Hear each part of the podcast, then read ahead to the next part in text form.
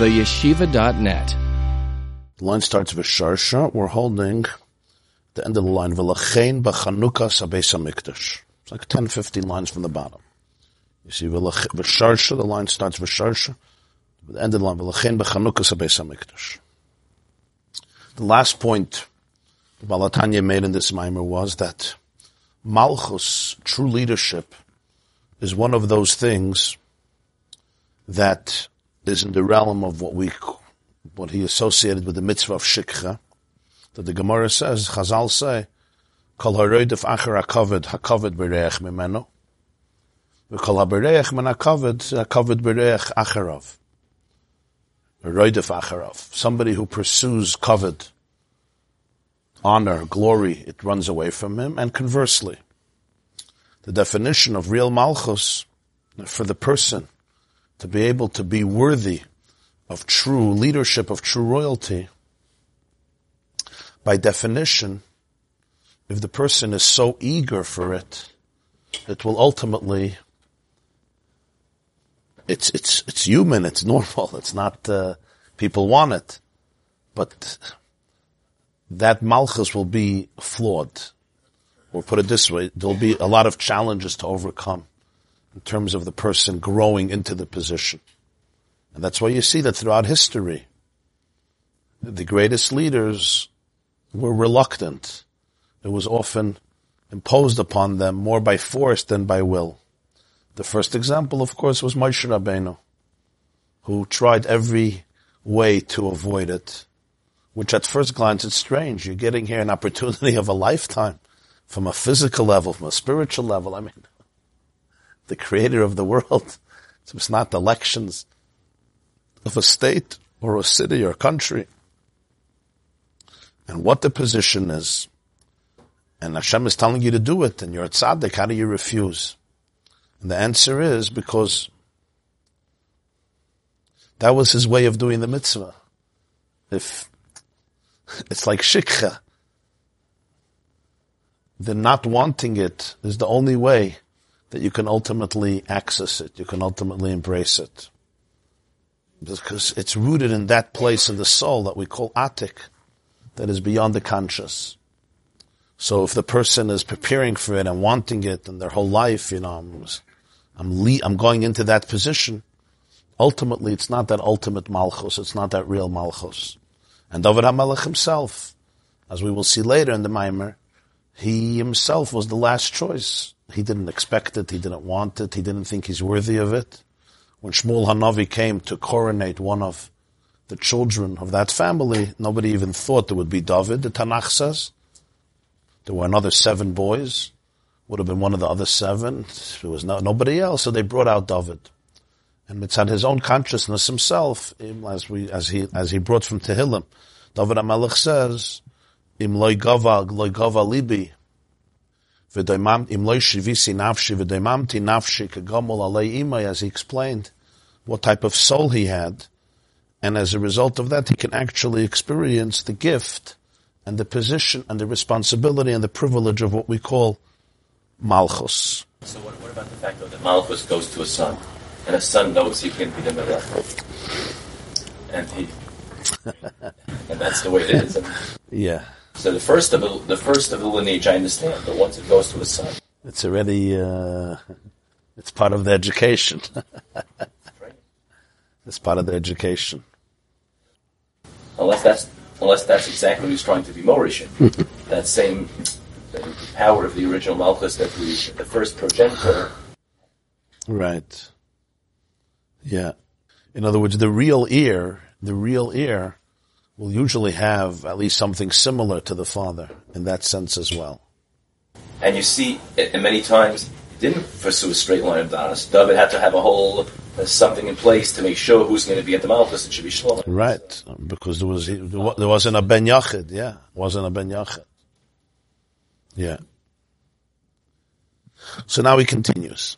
And therefore, based on everything that was explained, Chanukah Beis Hamikdash, when the Beis Hamikdash was built and dedicated, and this is the emphasis here is Beis Hamikdash, the home, the home of the Mikdash, Shenim Shech L'Sham Mibchinas, Makiv, the Makiv, commotion is boyer The bias, the physical home, we explained, is a physical manifestation, not of the pnimi, which is represented by food, not even the Makiv hakarov, represented by garments, but what he's calling the Makiv harachak, or the Makiv limakiv.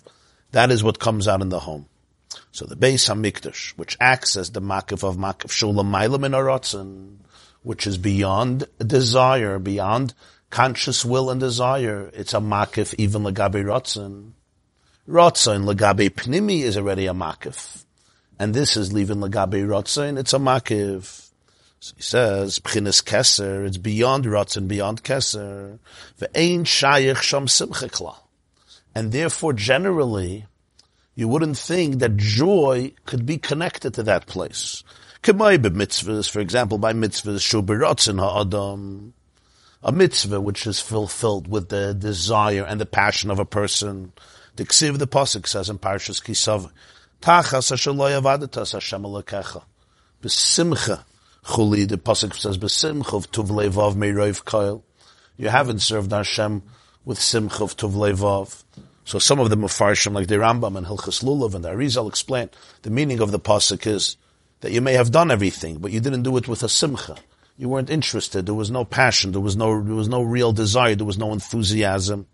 On the contrary, we want that the service, the relationship should be one with joy, with a geschmack, with a rotzin, with a will. That's the fuel, the oxygen, the gas that fuels the mitzvah. So over there, it's, you, it can be simcha. I plan it. I'm looking forward to it. I'm anticipating it. It's the nature of the relationship, the level of the relationship that can be accompanied with a sense of joy because there is a ratzin there, there's a passion there. However, and that's why we say b'mitzvahs before you do a mitzvah, the Chazal instituted to make a bracha and say Ashekadishanu b'mitzvahs He sanctified us or He betrothed us. Kedushan was from the word kedushin through the mitzvah. The source, the root of every mitzvah that we perform is Hashem's Ratzon Ratzon that's what a mitzvah is. And therefore it becomes aligned with a person's Ratzon, and it's something that can be performed with that sense of, of simcha, which comes with Ratzon, with, with desire, with volition, with a conscious passion, anticipation, and eagerness and enthusiasm. Why is simcha? Well, if there's rotzen, there could be a simcha. In other words, I want it. I want this. I'm looking forward to it. When we're dealing with the concept of a Chanukas Habeis Chayma, of a dedication of celebrating.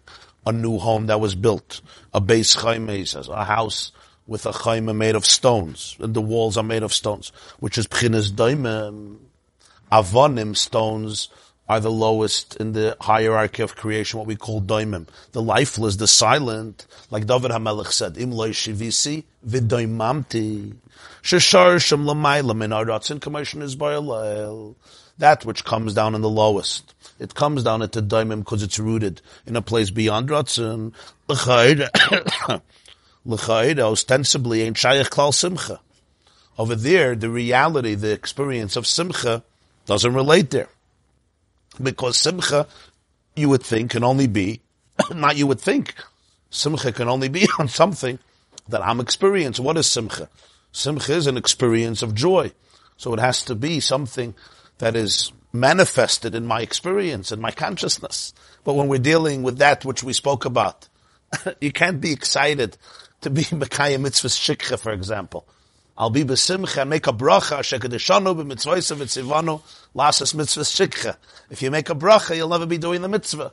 It's a type of mitzvah that's coming from a place that is deeper than a conscious experience, from a place of forgetfulness, from a superconscious space, from pnimi yisakes. In Hashem kavayachal, it's rooted in a place that's deeper than the ratzain that can be manifested and experienced. So over there, the experience of simcha is inapplicable, is not applicable. What is simcha? Simcha is, I'm excited, I'm happy, I'm joyous. And that's why they had to bring in, they had to communicate, to be mamshech, to draw into that, to that place, to that realm, simcha. After the parentheses, v'zel mizmer shir Chanukah sabayas. That's the deeper meaning behind this kapitel in Tehillim, on which the Maimah began with this pasuk from Tehillim, kapitel Lamed. Mizmer, it's a song, a, a ballad, shir, a song of Chanukah sabayas, of the dedication of the home, LeDavid, lahamshich b'chanukas habayis b'china simcha. To bring in simcha into the chanukah, into the dedication, into the structure, the construction and the complete of the destruction of the home. And that's the deeper reason why we make a mishta feast and a simcha joy when there's a moving into a new Chanukah Sabayas, like he started the Maim Lahavin Atam, Shaisin Mishta V'Simcha B'Chanukah Sabayas.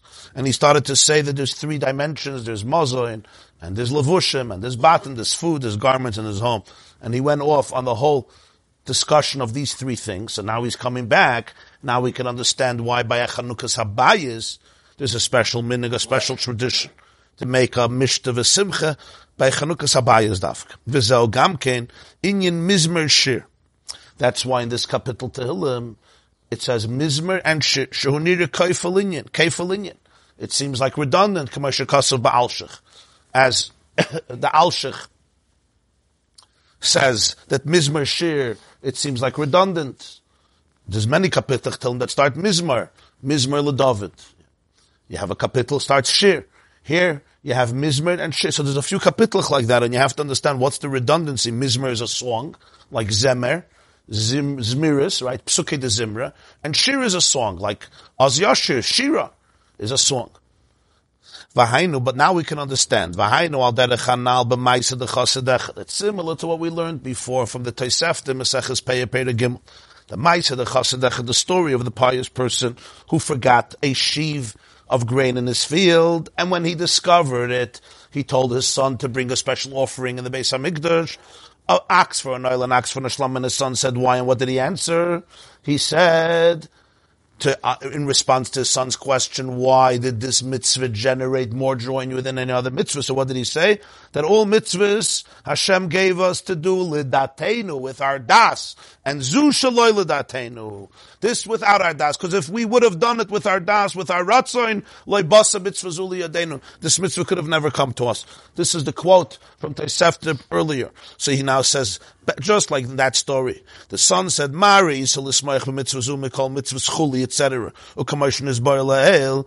So v'kol shekain bechanukas beis hamikdash shezel klalus b'chinazu.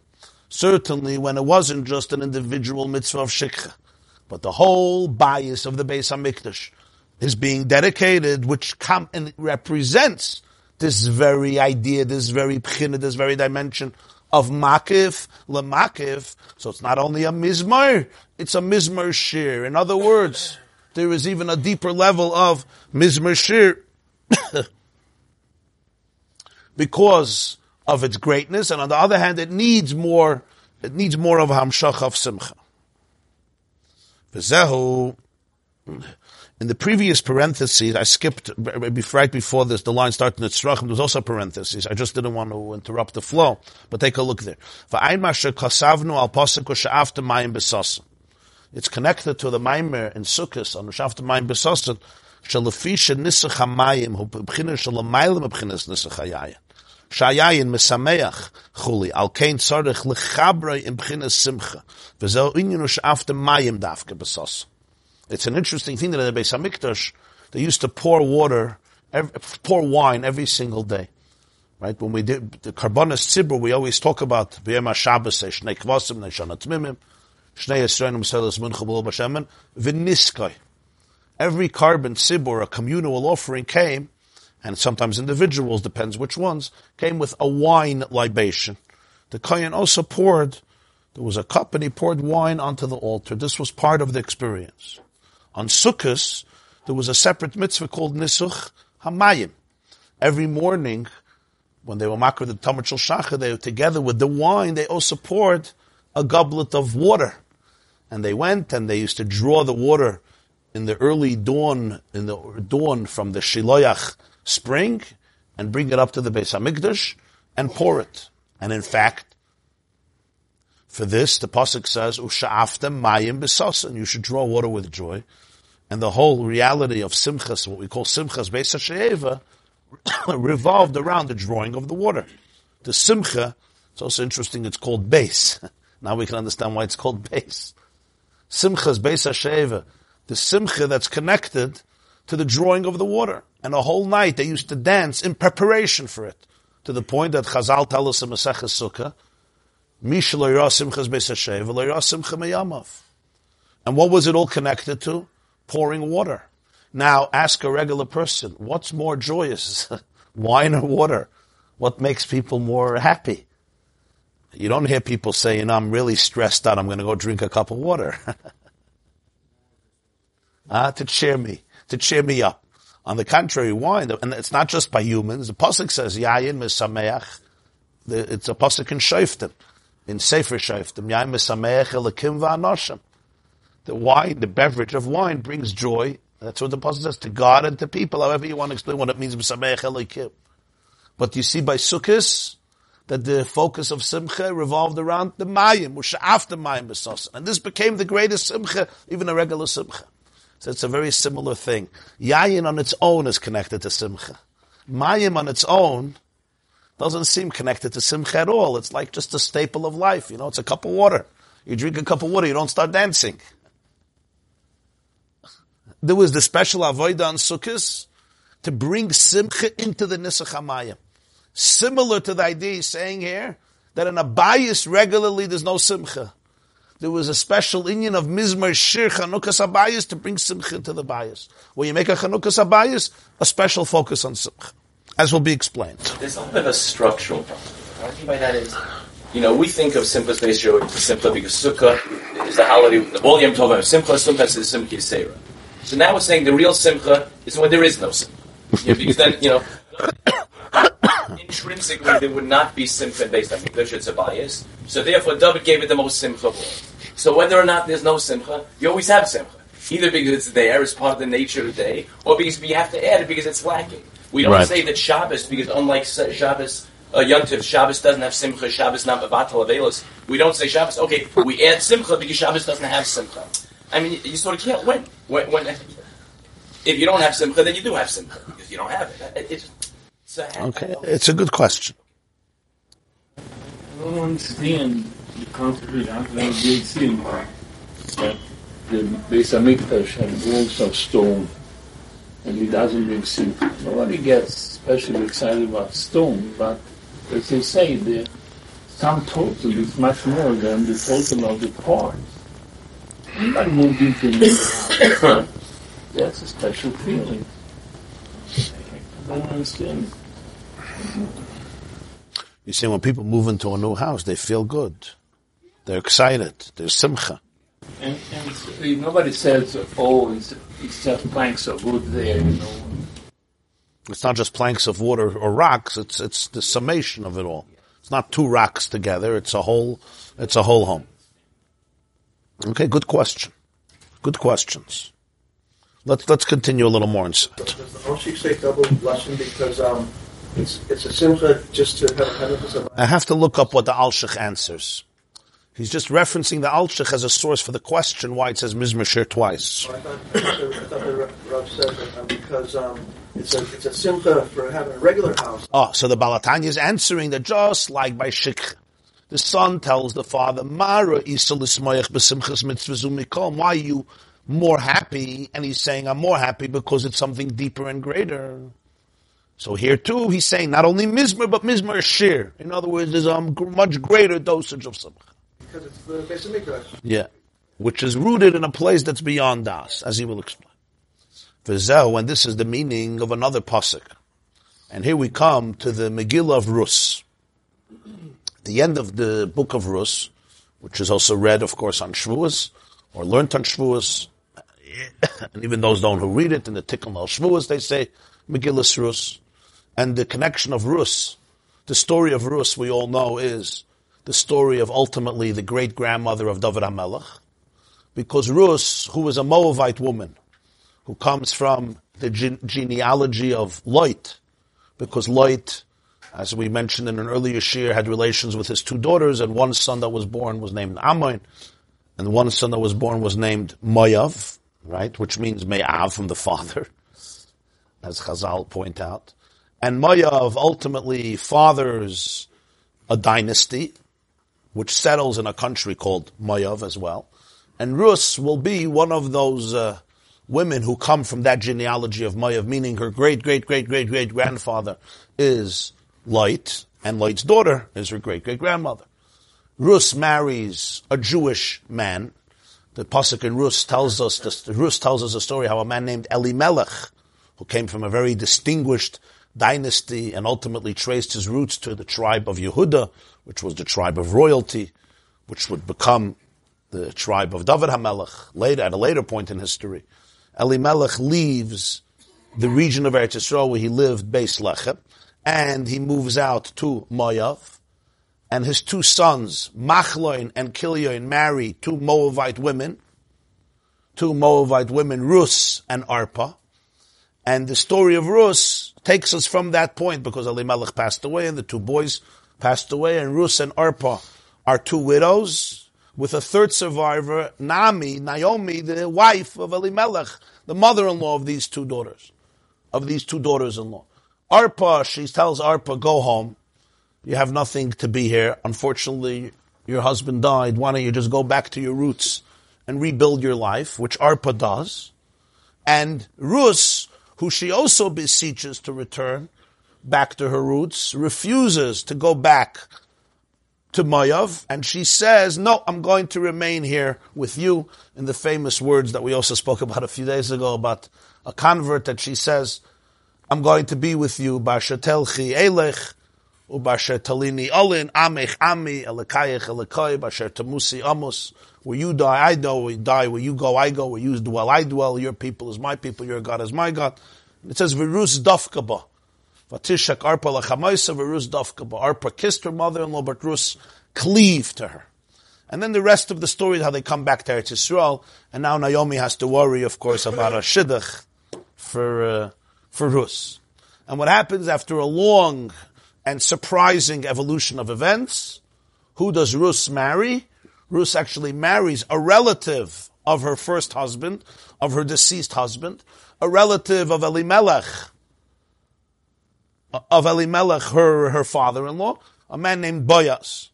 Boaz, as we know, is a grandson, a great-great-grandson of Peretz, who is one of the twins that Tamar gave birth to when Yehuda was with her. I assume you know the story of Yehuda and Tamar. So Yehuda and Tamar, when they were together, Tamar has twins, Peretz and Zarach, and Peretz will ultimately become a father as well, and his great great grandson is Boaz. So Boaz marries Rus. They have a baby named Oived. Oived is the father of Yishai. Yishai is the father of David. So David's grandfather was Oived, David's great grandfather was Boaz, and David's great grandmother was Rus. This is not just for the story of Rus, which is good to know, but it's also relevant to the discussion that's going to come soon. So the when the when the pasuk in Rus describes the marriage of Rus and Boaz, so the people bless her, and they say to Boaz, this is Rus chapter 4. Yitin Hashem isha bol beisecha ki shabonu shteyem es beis Yisrael. May God give that the woman that you're bringing into your house should be like Rachel and Leah who built the house of Israel. V'aseichayil be'efraso krosh shem be'veis lechem. V'yihi beischa kebeis peretz. Your home should be like the home of Peretz, asher yolda tamar li Yehuda. Peretz is one of the boys who Tamar gave birth from, from Yehuda with the father. Min hazera shayitin Hashem is from the children, from the seed that Hashem gives you from this young woman, from this woman Rus. The home should be like the house of Peretz. And Boaz marries Rus, and she has a son, and the son's name is Oived, who becomes the father of Yishai. And the way Rus concludes is with the genealogy. It starts with Yehuda and Tamar. The child is Peretz, So Peretz is the child of Yehuda, and Peretz is the father of a boy named Chetzron. Chetzron is a father of a boy named Ram. Ram is the father of Aminadav, who was the father of Nachshon, the famous Nachshon ben Aminadav. Nachshon is the father of Salma, and Salma is the father of Boyaz. So that's how it goes. Boyaz, Salma, all the way up. Aminadav, excuse me, Nachshon, Aminadav, Ram, Chetzron, and Peretz. And then, as we said, Boyaz is Oived and Yishai and David. Yishai Helad is David. That's how Rus ends. Yishai Helad is David. So he says, v'hi kebeis Peretz. This is the deeper meaning when they bless Boyaz. Your home should be like the house of Peretz. Asher kina heledes havlad. Really, they're blessing that you should have a child. They say clearly. But they're saying that Hiladas Havlad, the way they're describing the birth of a child, is not just you should you should be a child from this marriage. There should be a home. Vihi beischa. The way they're describing the euphemism, the kinoi, for the birth of the child is a home. What's the meaning of this? Lav. Because when it comes to children, it's not, doesn't depend on schus, it depends on mazel. I'm going to read a few lines here, and then we'll explain. Schus, is yutzvidas. When you say schus, it represents the expansion, the expression of the ten divine qualities of Pnimi, which represent an Er that is internalized. Haskala, it starts off with Seichel, and there's always Seichel is Chus There's a Seichel, there's a mindset that gravitates to merit, and he doesn't want to finish. There's a, a, a mindset that gravitates L'chayv. Schus is merit, and Chayv is guilty. Chuli. Over there begins the concept of schus. Avol bani children sharshim lamayla min They're rooted in a place beyond seichel. Upchinis mazala. This is what we call mazal, shehupchinis makif ha'elyon, which is the highest makif. Why is it called mazal? Kipirish mazla, the word mazel, hainu hamakir shehu amashpia umezil, liyos yazel mayim midalya in Bilam's in Bilam's poetry in Parshas Bolak. Yazel mayim, let the water flow. Noisle means when water trickles, when water falls, when water flows, it's called noisel. It flows. Mazel in Hebrew is the source. Mazel is the mafil, that which causes the flow. Liyas Or another pasuk, v'noizlim min levonain. It flows from Lebanon. That's why children are called bayis. makif elya. Because it's rooted not in schus, but in mazel, makif elya. Is this, is this the one that you mentioned on Shabbat? No, no, no, no. That's what we say in Sheva Brachas. When you get married, what's the definition of marriage? Asher yotzer es adam betzalmai betzalam mustav nisoy v'hiskin loy mimenu binyan adayat. Vehiskin lememenu. He built from Adam a binyan, a structure, an edifice that is eternal. Again, binyan adayat, a binyan. Now this is very, uh, very brief and compact. There's a lot here. So let's try to decipher it. Be'ezer Hashem Yisbarach. This begins with a Gemara Masechta Moed Katan that the Balatanya assumes the reader or the learner knows, like all the psukim and Mamare Chazal and Bavli or Shalmi, Kabbalah, etc. But I brought a Gemara so we could uh, actually see it inside. The end of Moed Katan, Dav Chavches Amid Aleph. It's, uh, it's quite a loaded piece of Gemara. And all the Mefarshim, you know, talk about this. Rashi, Tosfos, other Rishonim. Amar Rava, Rava said, Chaye Bonne Umezoyne. Lav b'schus Italia milsa, ela b'mazol Italia milsa. Rava said, when it comes to chaye, chaye is life. How long a person is going to live, a person's health, etc. Bonne, a person's children. Everything connected to their children. How many children, the nature of the child, the quality of the child, the experience with the child. And the third thing is mezayna, parnasa, sustenance. As the Ritva says, basically you got everything here. Chaye bano mezayna, he says, all the blessings in the world are either connected to children, family, or it's connected to health and life, or it's connected to parnasa, to livelihood. I mean, one of the two. When you say life, it's not just a person is alive, it's health. So that's physical health and of course emotional health and mental health, etc., etc. The Ritva says this is basically all the tovas, all the tovas shaboil. So Rava says these three things, but this was says Chaya Bano Mazayna, Lav B'schus Talia Milsa, Moed Katan Chav Ches Amud Aleph, 28a. These are big words. It does not depend on a person's schus, on a person's merit. Ella b'mazla talya milsa. It depends on mazel. Now the way you read it literally is nothing to do. You're a good guy. You're not a good guy. You have merits. It's called mazel. That's how you read it. Mazel talya milsa. It's a mazel thing. This one has this child, so has this child, so has this parnos. Lav b'schusatam is talya milsa. Now right away when you read this, it's like, so why does the Torah talk about, you know, reward for this week's parsha? In B'chukoisei Telechu, I mean, schar of mitzvahs and so forth. How we to reconcile? He's just, he's like saying, nothing to do. It just has to do with mazel. Now, what does really mazel even mean? What does the word mazel, by, in the human vocabulary, mazel just means like, you know, it's a lot of, it's a jackpot. Guy has mazel. The guy has luck. What, what, what does that mean? What, is that a real thing? Is that, is Rav is saying it's all random? Rav is not saying it's all random. He's saying b'mazal Italianis. And then Rav illustrates, he says, and I'll tell you how I know. Or he doesn't say this is how I know, but he says, I'm going to show it to you. He says there were two people. His teachers, he knew them. Rabba and Reb Chizda. Travayu Rabbon and Tzaddik said, I can tell you about both of them. They were sages and they were tzaddikim.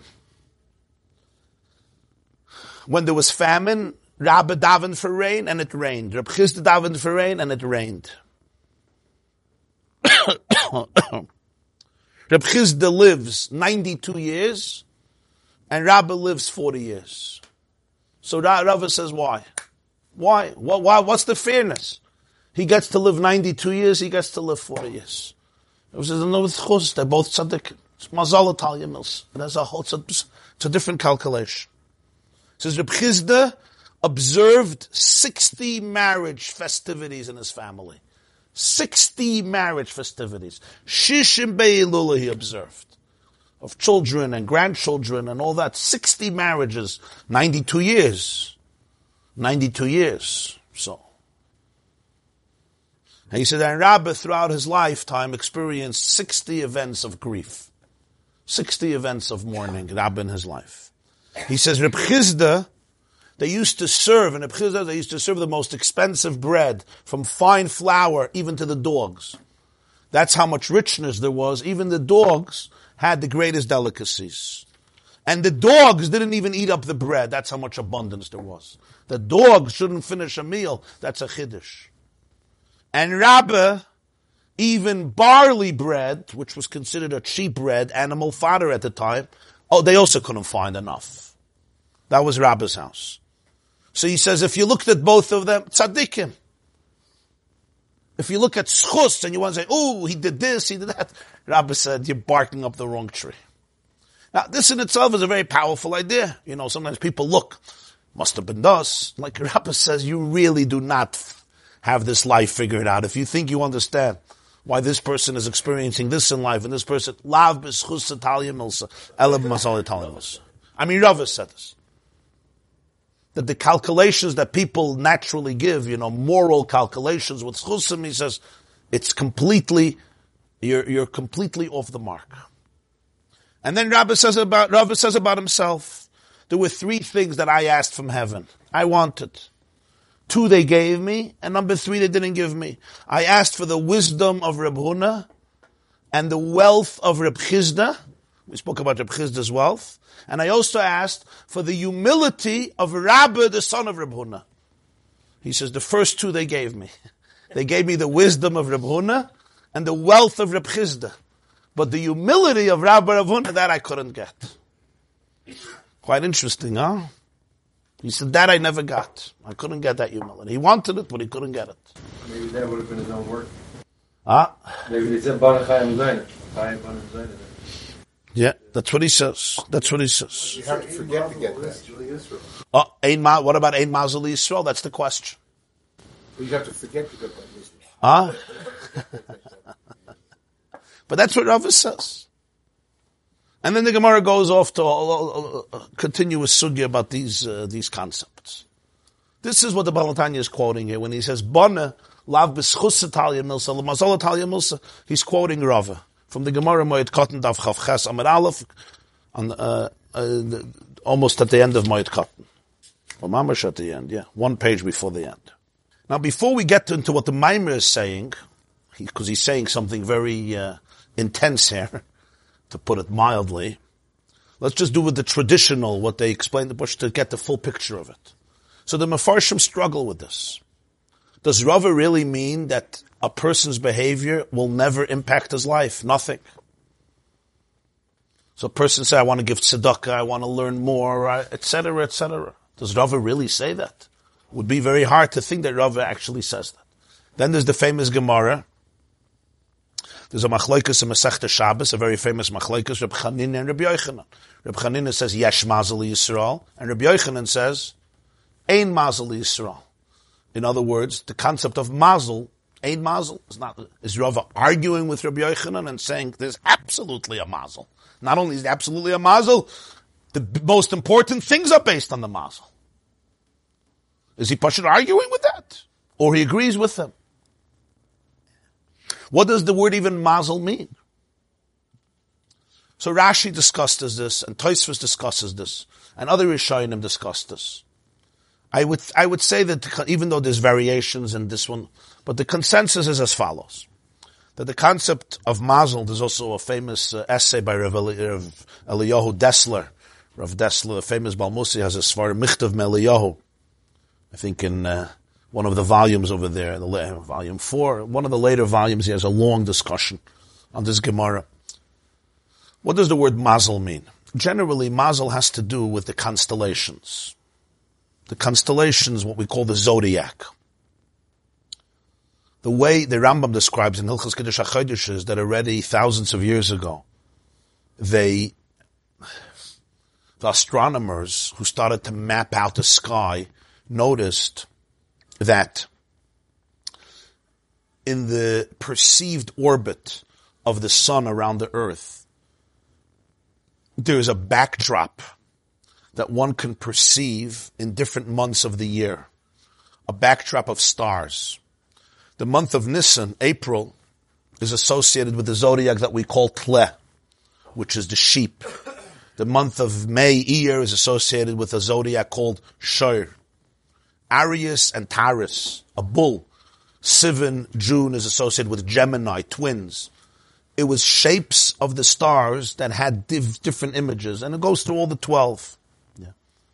This is completely irrelevant to the question of the Earth orbiting around the moon or the sun, the Earth orbiting around the sun or the sun orbiting around the Earth. No matter what, however you want to define it, it's completely irrelevant to that discussion. As this orbit happens, yeah, every month behind the backdrop of the sun, we can't see by day the stars. But if you would be able to see by day the stars, and by night you do, you'd notice that the sun is being, is, is, is so to speak, orbiting in front of this backdrop of stars that have this image, which they saw in a tremendous significance. Ah, yeah, yeah, yeah. Even though it's a little different because of the amount of years, but it's still uh, It's not a six month rotation back and forth. twelve. Tlesh shar tu'umim sartan arye psula moznayim akrov keshes gdid li dogim. Those are the names in Hebrew for the mazalas. Spring and fall it's back. Yeah, yeah, yeah, yeah. Only for north. Northern Hemisphere. they saw in it tremendous significance. Yeah. Known as astrology, Then there's another Indian, and that has to do with the hours of the day. They also associated with different mazalas. So therefore, when a person was day, which day you were born, which month you were born, which hour you were born, and that's associated with a certain star, with a certain constellation, with a certain shape. That's how they used to teach mazolas. Mazolas were those constellations of stars. So Reb Chanina said, Yesh mazal Yisrael. These mazolas affect the Jewish people. People's natures, people's dispositions, people's experiences in life. Reb Yochanan says, Nah, ein mazal Yisrael. All these mazolas have nothing on the Jewish people. Comes Rava here and says that Bona Chayim Mezayna, don't think it has to do with your schusim. It has to do with your mazel. And he proves it from Rabbi and Chizda, and then he speaks about what he asked for. But here there's something strange. If you really believe that Banachaya Mazain is all mazel, why are you asking for it? Why are you asking for wisdom? Why are you asking for wealth? Wealth has to do with Chaya, with Mazaina. so you are asking for it. So it's not Mamish Mazel. So that means you could believe that, you could think that there could be change. There could be change. What's the regular understanding as always? It's the logic. There's a connection between the, the constellation of stars. What's the connection?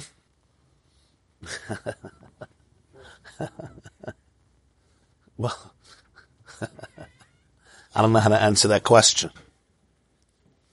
Is it logic? Is it science? Is it I wouldn't call it science. He's like, why would anybody associate the constellation of the stars with a person's uh, mazel here on the world? What's the relationship?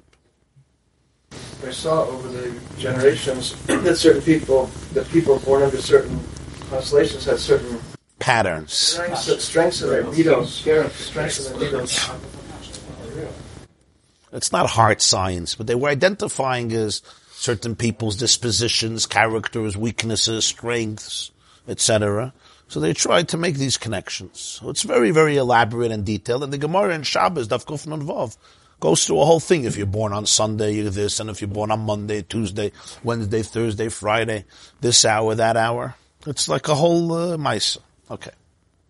So the way it's understood generally is that it's not it's a random thing of luck. Rather, it means that it's all by providence. I'm talking from a Jewish perspective. I'm not talking about secular astrology. It's by divine providence. What do we mean by divine providence? Every person, and this Rav Dessler explains, I think, at length in Michtav Meliyo, every person has a certain mission in this world. When you say mazel, it doesn't mean stamps like we say mazel. You had mazel. Mazel means that there's certain dimensions of a person's life that are based on the particular mission that this person has. Because it's based on a particular mission this person has, so therefore everything in their life is associated with that mission. So they have certain strengths, they have certain vices, certain gifts, certain challenges, in order to be able to do what you have to do in the world. So the mazel really just represents the person's being born in that time and in that place, just like you're born to a certain family and you're born in a certain period of history, you're also born in a certain month and in a certain day and in a certain hour and in a certain place.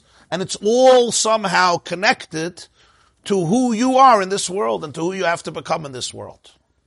And much of these things we don't choose because they're there, you know, it's pre, uh, it's pre, pre making any choices. You don't choose who your mother is, and you don't choose where you're born, and you don't choose if you're born a male or a female. And that's why it's called mazel. Mazel is basically the source of the flow. It's almost like you have a flow that's given to you.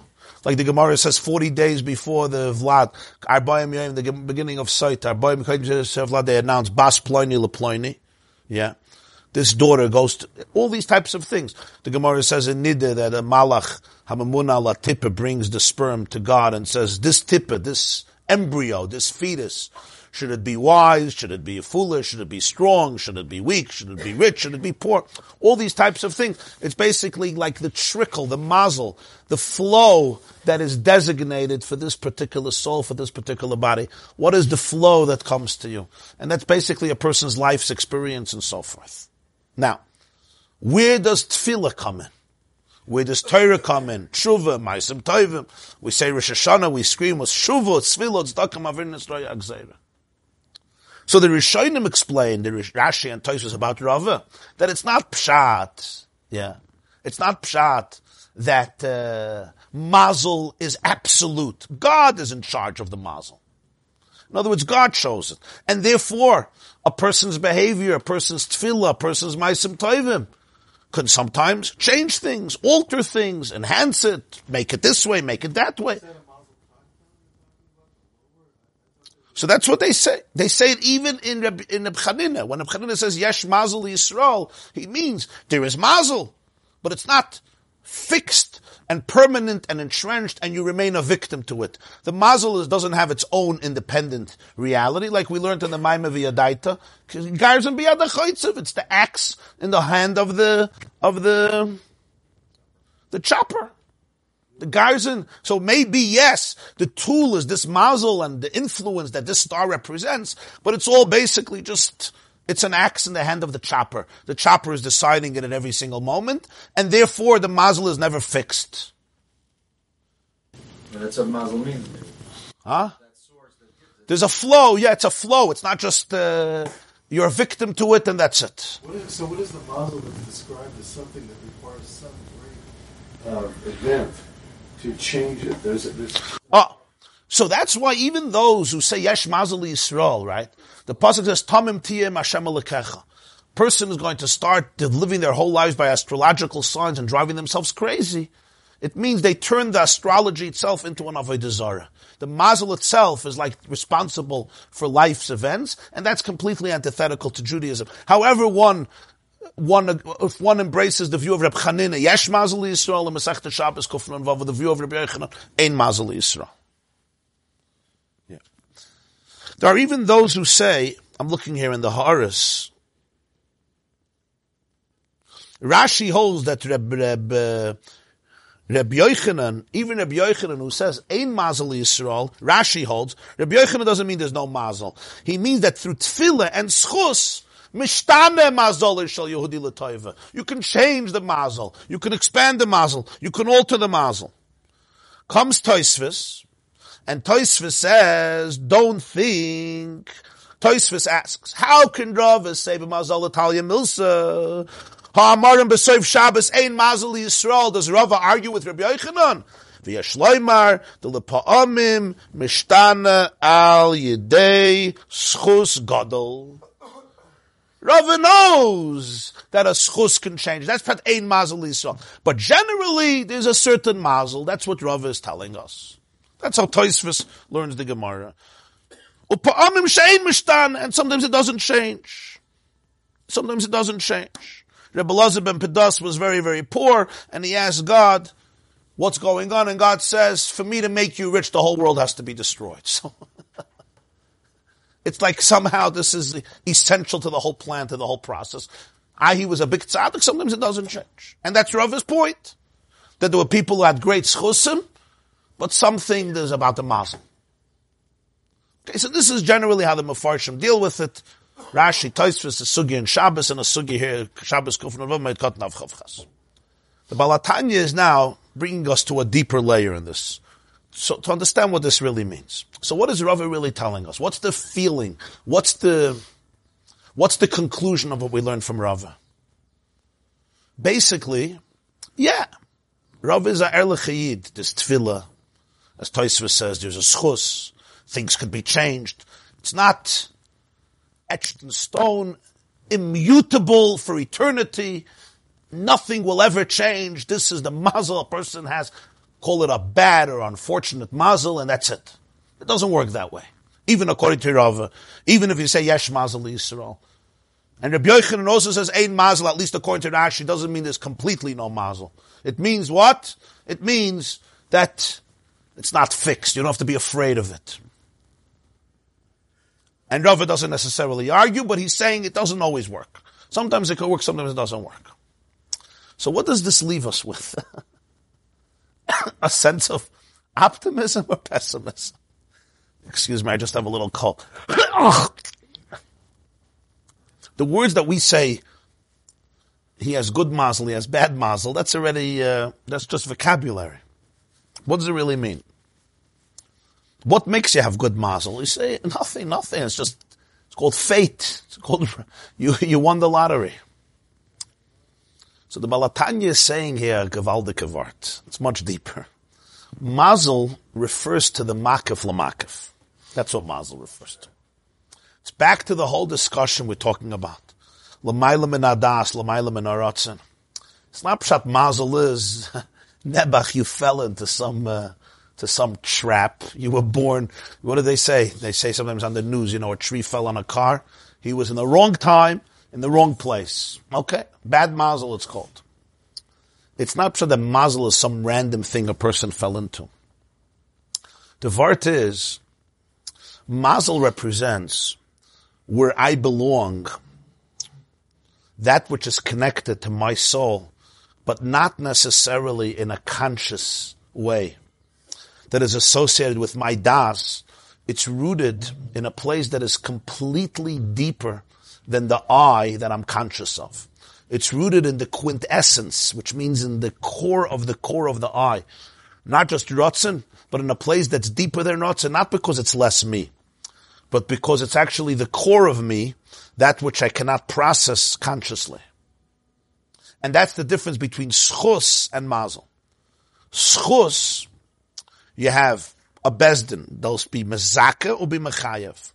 That's always a conscious process. There's a way of looking at something in a positive way. There's a way of looking at something in a different way. And the question is which prevails. Like, for example, you have a plaintiff or you have somebody in court, a defendant, a plaintiff, and then the question is, is he zakai, is he innocent, or is he guilty? So there'll be a seichel l'schus, there'll be a seichel l'chiyav. There'll be a judge who will say innocent, a judge will say guilty, and then they'll have to vote, lahatos.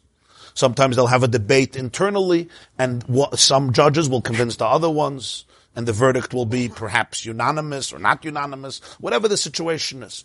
Schus, spiritually speaking now, that's how it is down here. Spiritually speaking, he says schus relates to the way the divine energy is processed through the spheres. And here there's chesed and there's gvura, and the chesed can prevail over the gvura. The chachma can prevail over the bina. This already begins the process where there is what we call conscious ishtalshalos. Mazel is the, that which is moizel.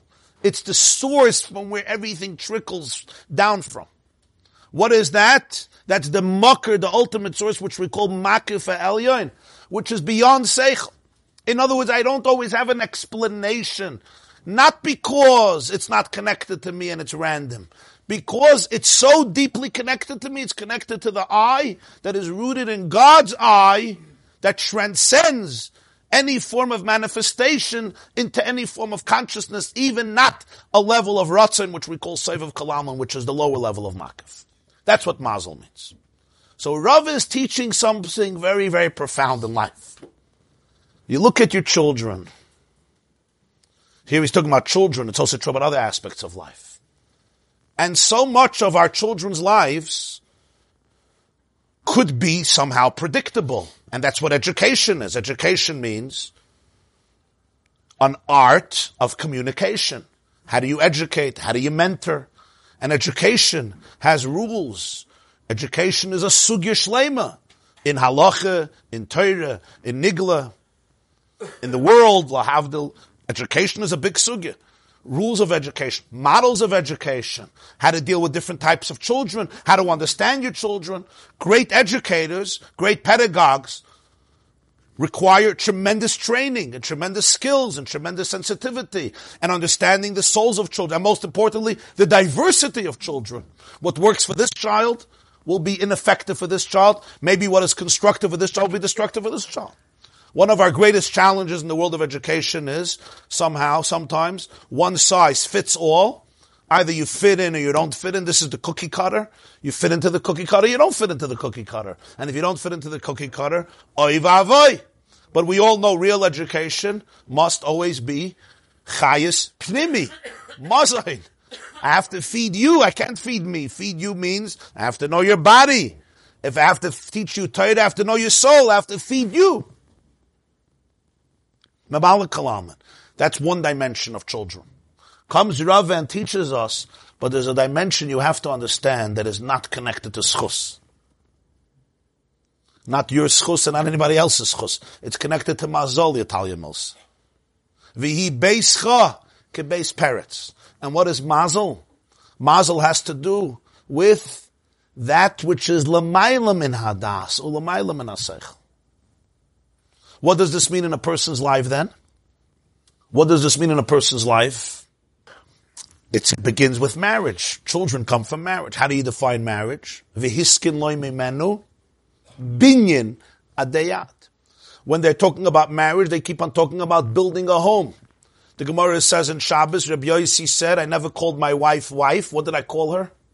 I called her my home. Why? What's wrong with calling your wife wife? Such a bad word.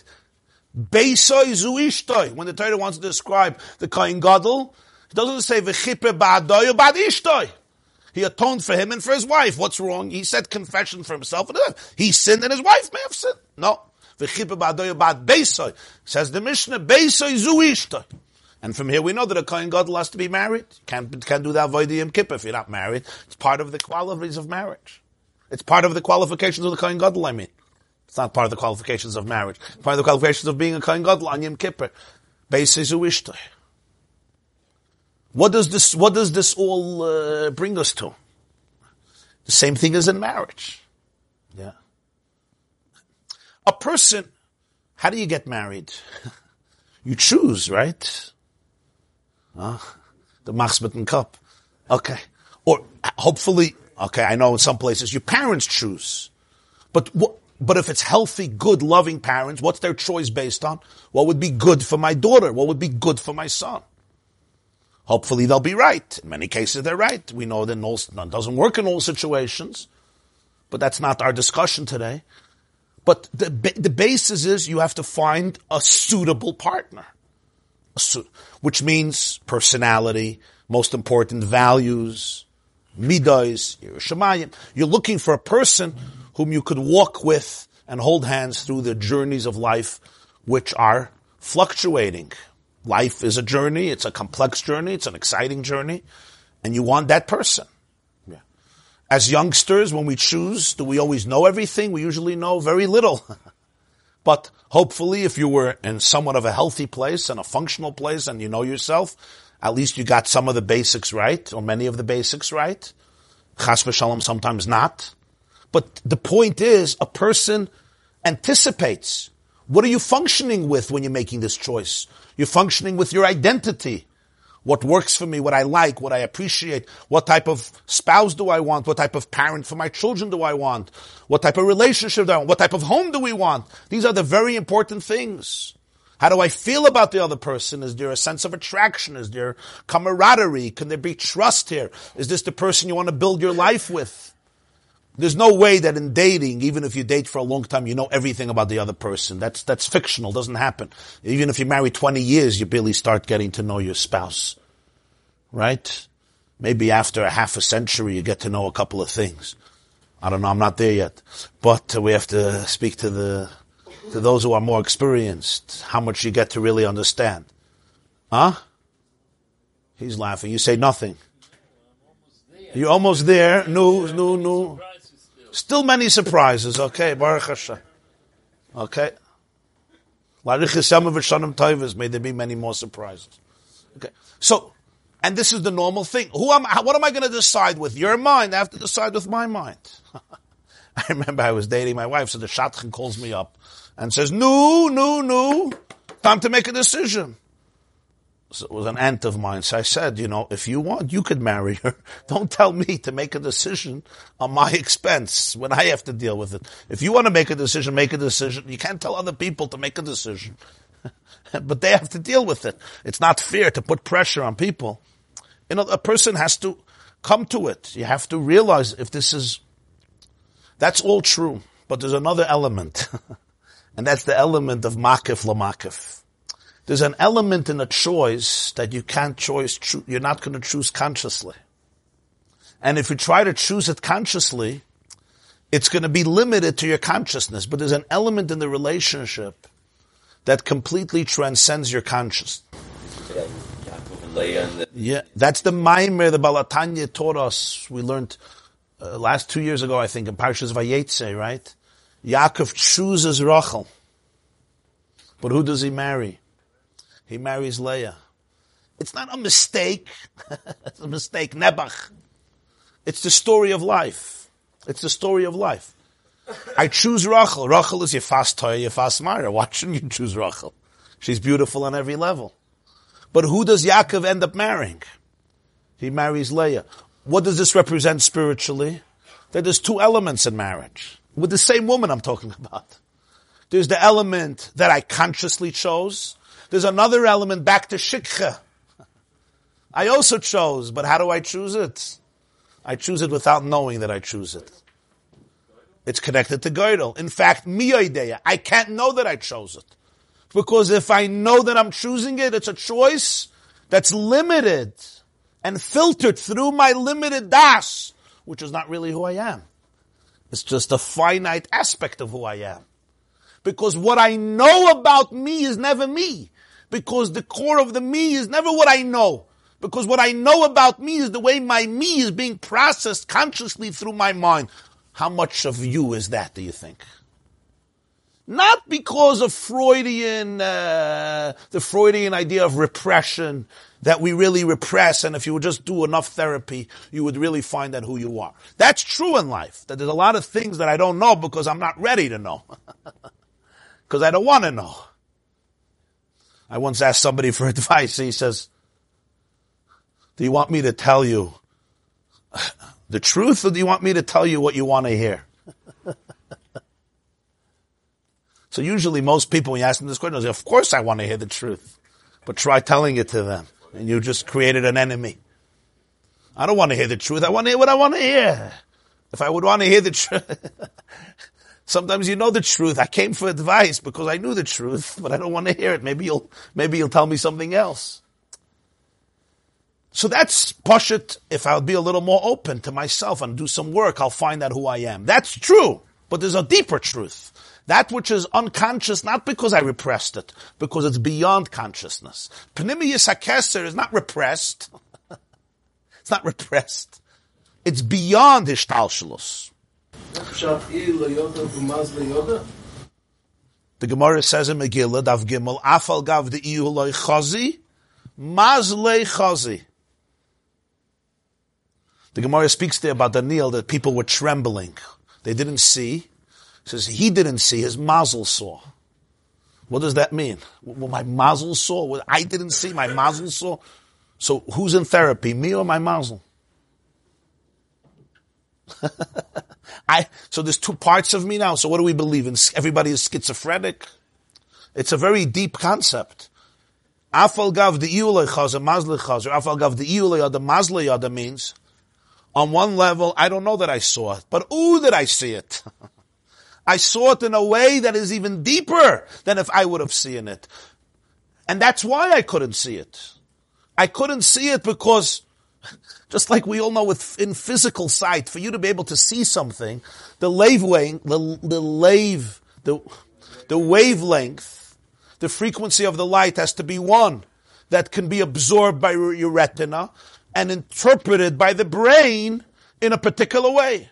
There are certain things we can't see, not because they're not there, but because our kalim are limited. There are animals that see things we don't see. There are colors that we can't see, not because they're not there, because we don't have the vessels, the instruments to be able to absorb it but they're they're fully present. You get the benefit of the mazel, yeshua mazel, and you can't kill the man because he's got a so he gets the benefit of, even if it's unconscious. It's easier to kill an animal because he doesn't have that. The Gemara in Baba Kama. Adam Yeshle Mazola, you say. That's the concept of I get the benefit of it even if I don't recognize, I don't yeah. recognize. Yeah, yeah, yeah. So marriage. Marriage has three levels. There's a level of marriage, mazon, the food. That's one level. That's the level of marriage that you can digest, like you can actually eat it. I don't mean you should eat your spouse. I mean, you can eat the marriage. It's that which is me. It's my choice because it suits me like a hand in a glove. You know, you say this couple in vayagefen, in vayagefen davar no couple, perfect match. Like the Kalas like to say, I could, he could finish my sentences. No, wow, you could mamish do each other's sentences. All women finish sentences, but is it the, the sentence that he actually wanted to say? Lav dafka. Then there's a level of marriage that has to do with Ratzon.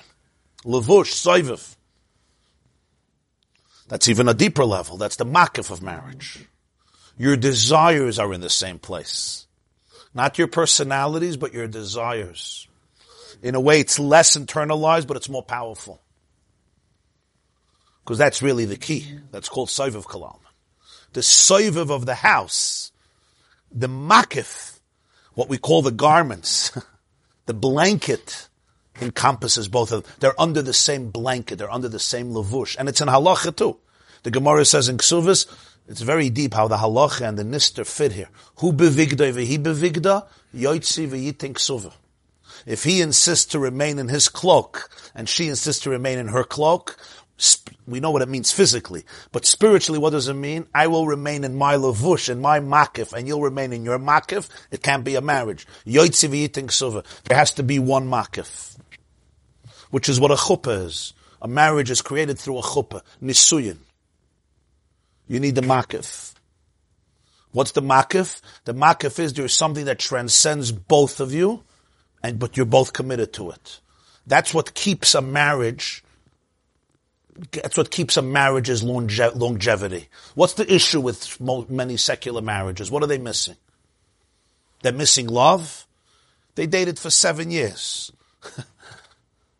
six years, four years. They claim there's a lot of love. So what happens?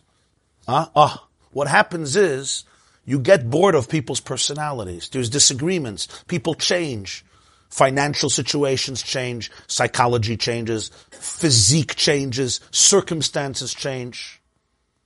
It's very tough. Life is tough. He wants this, she wants this, he wants to climb the corporate ladder, she wants to be domesticated, he's traveling, he wants to make money, she has her agendas, he wants me- There's so many disagreements that can happen. Other women can come into the picture. Other men can come into the picture. I don't have to elaborate. V'chuli, v'chuli, v'chuli. What was missing? They only had the muzzin. the muzzin means it worked for me. It worked for you. Five years later, it doesn't work for me. Doesn't work for you. As people always say, I, uh, I evolved. Or devolved sometimes. What's the makif? The makif is very deep. Makif means there's an over, um, overarching purpose, yeah. Or to put it in simple English, there's a commitment that is unwavering to the institution of marriage. That's what we call a commitment that's unwavering.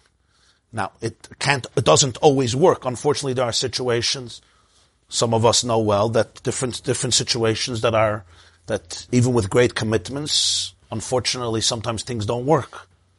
But in many cases, the majority of cases, this is what secures it. Why? Food depletes after a few hours. The more makif, the less internal, but the more enduring. In a relationship too. There's a commitment to a certain plan, to certain values. In simple Jewish language, it's a commitment to the Ratzon Hashem. It sounds, for some people, very boring, religious, and archaic, but it's, it's the stuff of a relationship. It's, it's, it's commitment to, to, to your children, to the value of family, to the value of marriage, to the holiness of a family. If you don't have that, if you don't believe that a family is a holy entity, that marriage is a holy entity, how much are you going to sacrifice for it? I can't blame a lot of people. They say, well, what do you want? Why should I be miserable? Like, it's not working. We're fighting all day. Let's just move out. Yeah, but there's kids. Fine, so the kids will have to figure it out. So I should be miserable for my kids. What does Judaism, and let them grow up, yeah. You know the, the old joke, right? Uh, a guy is 104 and his wife is 98 and they come to the Rav for a divorce. So he says, how long were you married? 89 years. 89 years, you're getting divorced? Yeah, we, we waited till the last of the kids died. Okay, very sensitive, very sensitive couple. Fine, it's a joke, but uh, but what's the point here? The point here is when there is a very deep commitment to a makif, right? It will bring out a relationship that is deeper. It's not that you're supposed to stay miserable for the sake of your family. No. when the commitment to, to marriage is so deep, it allows you to find ways in which you're connected. Again, there are exceptions. I'm not talking about when there's abuse and there's sometimes terrible mental ill. I'm not talking about situations that are very, very for, unfortunate and sad. I'm not now discussing every marriage. I, you have to be very sensitive here. Every case is a, is a case. But this is a concept you understand. Makif, it's not pnimi. But I'm not in the mood. So you're not in the mood. So what? So what? You're not in the mood. It's another good joke. A Yid comes to a Rav and he says, Ich will a get. I, I can't do it. Ich will a get. He's screaming. Rav says, Wer will nicht? He's screaming.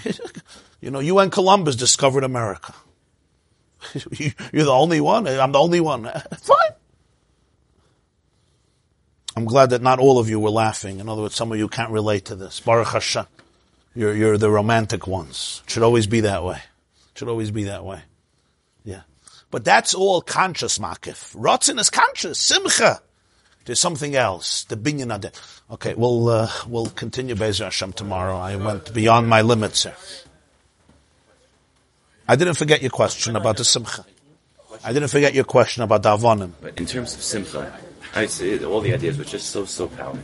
Rabbi just spoke once about uh, that, that terrific uh, thing you gave about uh, the five love languages in terms of marriage and the approach to Boshon. This really lends itself to its own shiur in terms of marriage as, as makif uh. It's just I Yeah, just the mazon, the makif, and the can be its makif own yeah. You know, Yeah. something to take note of. But what you said about simcha and that simcha doesn't come from the highest place comes something which doesn't have simcha. Simcha is from is, and therefore he, he needed to add by the, the, Yeah. high bias comes from the, from the highest Yeah. than, so I just wonder if he says anywhere that idea about Shabbos. I'm still working about the Ramban's on, on Shabbos in the last couple of weeks by by, uh, by MR. That's why I initially last week. Uh, In terms of Shabbos not intrinsically having simcha, because of its, its connection being someplace higher to, to you know to to Keser, to Atik Yomin, to I don't know. I just wonder if he says that if it comes out to any Mamarim he has, He does, he does, yeah.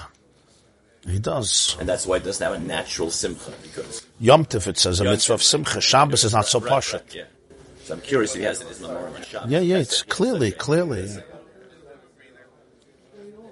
The idea here is going to be not that there's no simcha, that you have to discover the simcha. In other words, naturally it can be divorced from simcha, but really there's more simcha, but it has to be discovered. In other words, it's not just a uh, easy, easy route. That's going to be the point. It's like the mi idea. You understand? Mi idea leis kazis. There's, uh, there's deep simcha, but you have to discover it. It's not, uh, Like you say, some of the stuff is you have to go through a transformation of paradigms. That's going to be the point. Sometimes to experience the simcha, you have to transform all your paradigms. You have to open yourself up to something that you were not ready to be open to. Because if you were ready to be open to it, it wouldn't have been that. So that's a whole different, uh, We were talking about the mountain not too long Huh? ago. Know about the Gödel. girdle, yeah. It's all connected, yeah. It's all connected. the line by Yitzchak in, in Tolos, uh, when we discovered Yitzchak, that's when we uh, mentioned Daniel, the whole thing. We talked about uh, the relationship of, of Yitzchak with Esau. We spoke with the same Also makif. Makif. And that's when, That the makif of Esav was very holy, but not the pnimi. that's what he brought the, the Mazal Goran by Daniel. How are you, Rabbi? Welcome. Nice to introduce you to Shalom Aleichem. So nice, Havayim. Joey Thank you. Greenberg, nice to meet you. How are you? Welcome. I, I spend a lot, a lot of time listening to you. It's very, it's a, so you know me, but I don't know, I know you. you very well. I mean, I, You do know him. He's I the do. one who made. Oh, thank you. Yes, I know your work. you understand? So you're related. He's my brother-in-law. Gewaldig. Did he I explain to you to how to tell- what it means, what, how to how to understand it? The six. These are the six mitzvos to medios, Yeah. having to do with the heart by hand signals. There is one, no other, love, awe, and not to stray. The brackets on the side of the heart. And then the zechiros are uh, six zechiros. These are the Magen David is three mem, mem, mem, mem. Wow. So Mamre Mitzias Mitzrayim and Miriam Tzvak Lashon Har Ba Moshe Rabbeinu, and then you have in the middle you have Amalek Sinai and Shabbos, Ayin Samach and Shin, and and then you have the thirteen Ani Maamins. Gewaldig. You live in Minnesota? Where do you live? Yeah. So you're visiting? Yeah. You want to send? You want to send? Your brother-in-law speaks very highly of you. He's, uh, What is your profession? I'm a doctor. What field of medicine? Um, general. I work in a hospital. I started out in surgery, but I, I, I, I work in a hospital. I take care of patients that are on ventilators or traumatic brain injuries. In St. Paul? Uh-huh. Exactly. You know Rabbi Feller? Reb Moshe, yeah. And his son also. Yep, yep. Menachem, uh, Menachem Mendel. Mendel, yeah. You have a lot of Hatzlacha. Okay, and I hear they have time to learn also. You have to learn to learn also. Gewaldig. A lot of Hatzlacha. Pleasure to meet you. Mazel? Super conscious. Let's call it super conscious. Yeah, but you, you don't- really you don't want to change it. It's not- You actually want to work with the purpose that you- that was given. You got the Nancy uh, also.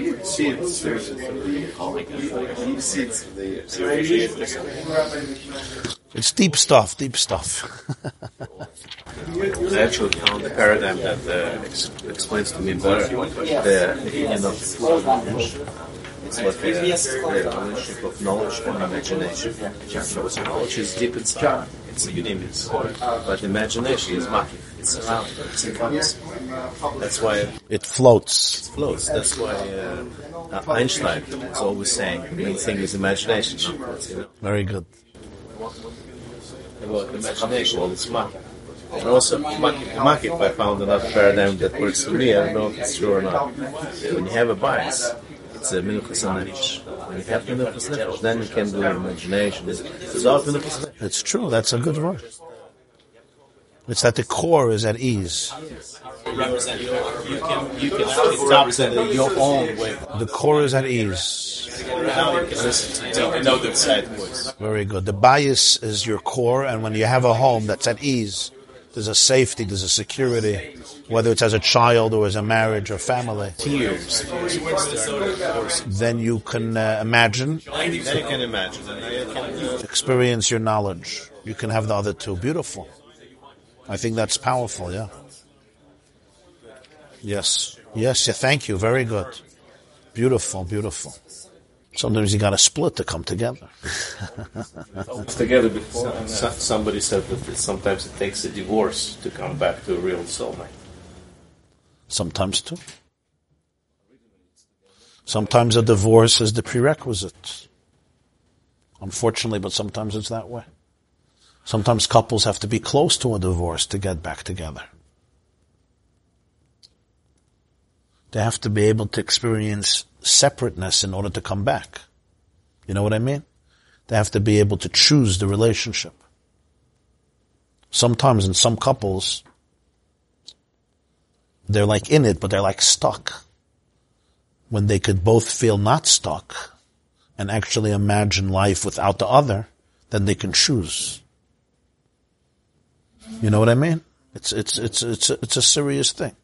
Sometimes they have to be able to imagine life without the other, which is painful because it speaks about separation, but it allows them then to say, hmm, wow, so there is a me without the marriage. Do I want that me? And maybe I want the me of the marriage. So, but then it's a healthier choice because you're not stuck. And that's a blessing if you could do that without the actual separation. Live on the edge. Yeah. Well, if, if, if a marriage is so forced, then you can never experience the bliss because you like, you're just like stuck and there's no other option. When the Torah, when the Torah legislates the options for divorce, it's for a reason. Even if a person doesn't get divorced, it's part of the equation that marriage has to be a choice. If you can terminate it, halachically, it means that you have to choose it because you can also unchoose it. And that's part of marriage. If marriage is not by choice, it's not going to be a marriage. It's going to be a different type of relationship. The choice is part of what makes it a marriage. And an ongoing choice. So marriage is an option. Huh? Because there are- Yeah. And the interesting is that biblically the option is on men, not on women.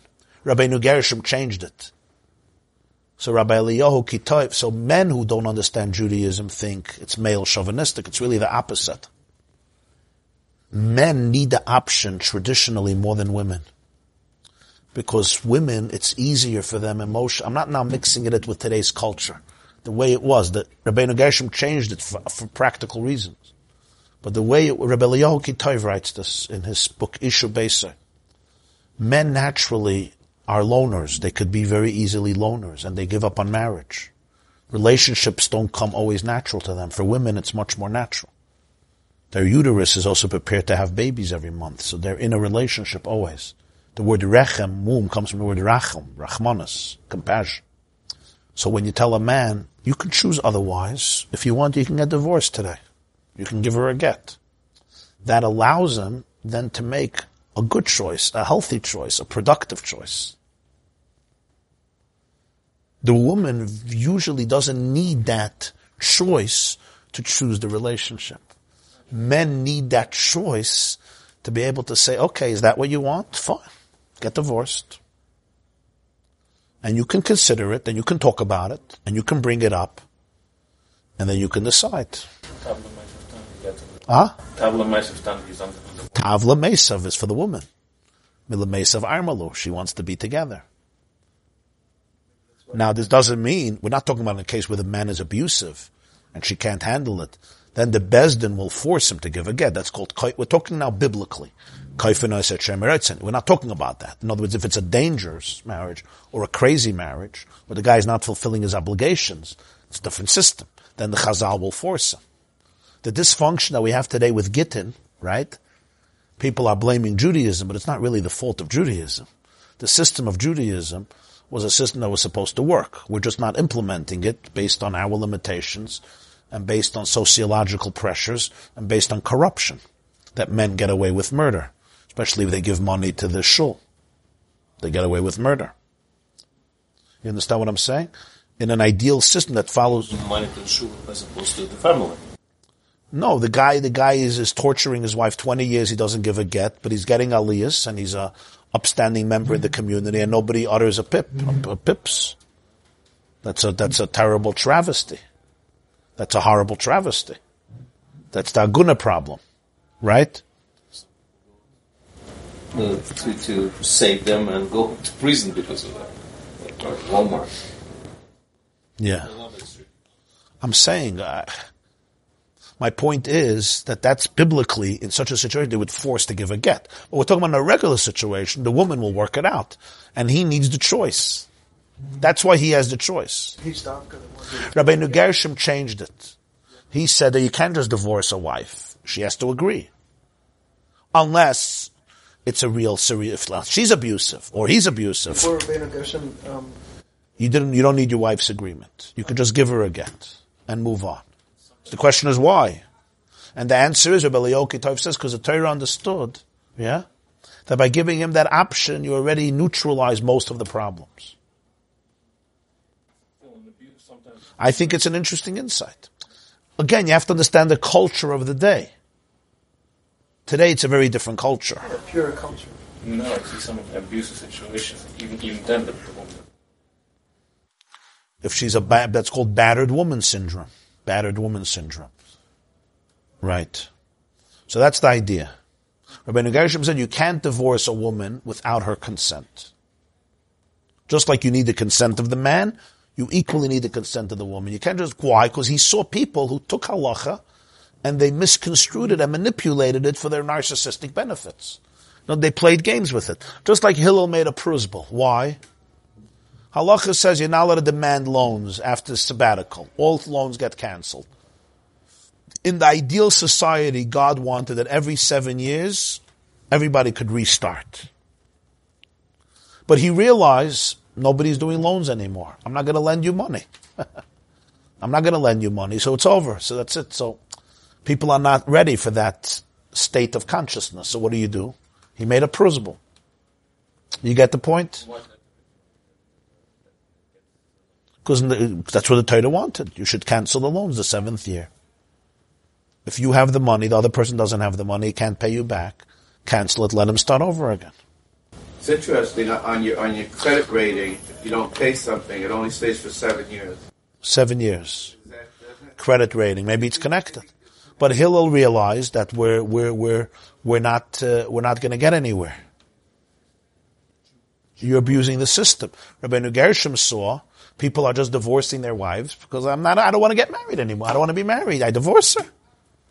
Because they're in a place where they're manipulating the halacha. The halacha in Torah was written for a very ideal society of people who are working on themselves and people who want to do the best. And they need this option. But when it's being abused, you gotta change it. So he said you have to have the woman's consent. If not, every guy wakes up, I want a divorce. No, she has to agree. If they both agree, fine. Again, if she's abusing him, or conversely, then the authorities have to come in. That's a whole different picture. But we're talking about if there's not that abuse. He wants to get divorced. She doesn't want. I don't care. We're getting divorced. Doesn't work that way. She has to agree. If it's a miserable marriage, fine. You can both get divorced. That was Rabbi Gershom's institution. But biblically, it's not that way. Marriage, you need her consent. Divorce, not. Why? Why does the Torah change? You can't marry a woman without her consent. But you can't divorce, you could divorce her without her consent before Rabbi Gershom. What's the logic? So this is, this is a very interesting explanation. Marriage, you need her consent because she's getting married. It's not a relationship without her consent. If you're forcing her to get married, it's not a marriage. It's a slave. Right? But divorce is a whole different idea. It's not that you want to force her to get divorced. It's that the Torah felt that by giving him an option, he'll be able to choose marriage and he'll be good. He'll be able to work on the marriage because he'll feel the sense of separateness and independence to be able to choose it, which in 90% of cases, or in 100% she doesn't need. And again, if she does need, then you don't need his consent. Then Besdin will mix in. If she really needs a divorce because of abuse, right? Then Besdin has to mix in. But in a case where it's not that, it's just work, she doesn't need the option of divorce. And it's a very interesting insight with women. Unless they're traumatized or mentally unstable, uh, a woman often is very sensitive to what has needs to be done to be worked on a marriage. I'm not talking about in extreme situations. Basically, they manage they, they, they, they sense the value of relationships very deeply and instinctively. I know it's not politically correct to say this, but it's the truth. Women instinctively are more in tune with relationships. There's more empathy. You see how they deal with babies and with children. Today you're not allowed to say anything about men and women. There's no differences, but you all know it's true. You could treat, you could, you could compare how a mother takes care of her babies to how a father takes care of babies. I'm not making a generalization. Some mothers are irresponsible and some fathers are amazingly responsible. But generally speaking, the gift of empathy and connection and relationships is a feminine gift. Was there more divorces before Rabbeinu Gershom? Was there some reason? What Listen, divorce in Judaism was always legislated. Unlike the Christians, who at a time prohibited divorce, in Judaism, it was always permissible. Why, what prompted him to make that decision? Because there were men who were manipulating the halacha. Just like today, there are men who manipulate the halacha with divorce. They keep their they keep their wives suspended in limbo and uncertainty for 10, 15, 20 years. It's a travesty. Huh? He instituted monogamy. Well, there's the whole story. But I think on a, on a, on a prince, the, the, the principle behind it is that Rabbeinu Gershom, I think, saw again a very deep reality. That, you know, even one marriage will be hard to sustain. And having a few marriages is just, ah? Yeah, but all that is provided in the, in the Torah. The Mormons, they, in the law. The issue is this. Men are compartmentalized creatures. Women are not. We have everything in the box. We have many boxes here. Yeah. Men are compartments. A fact.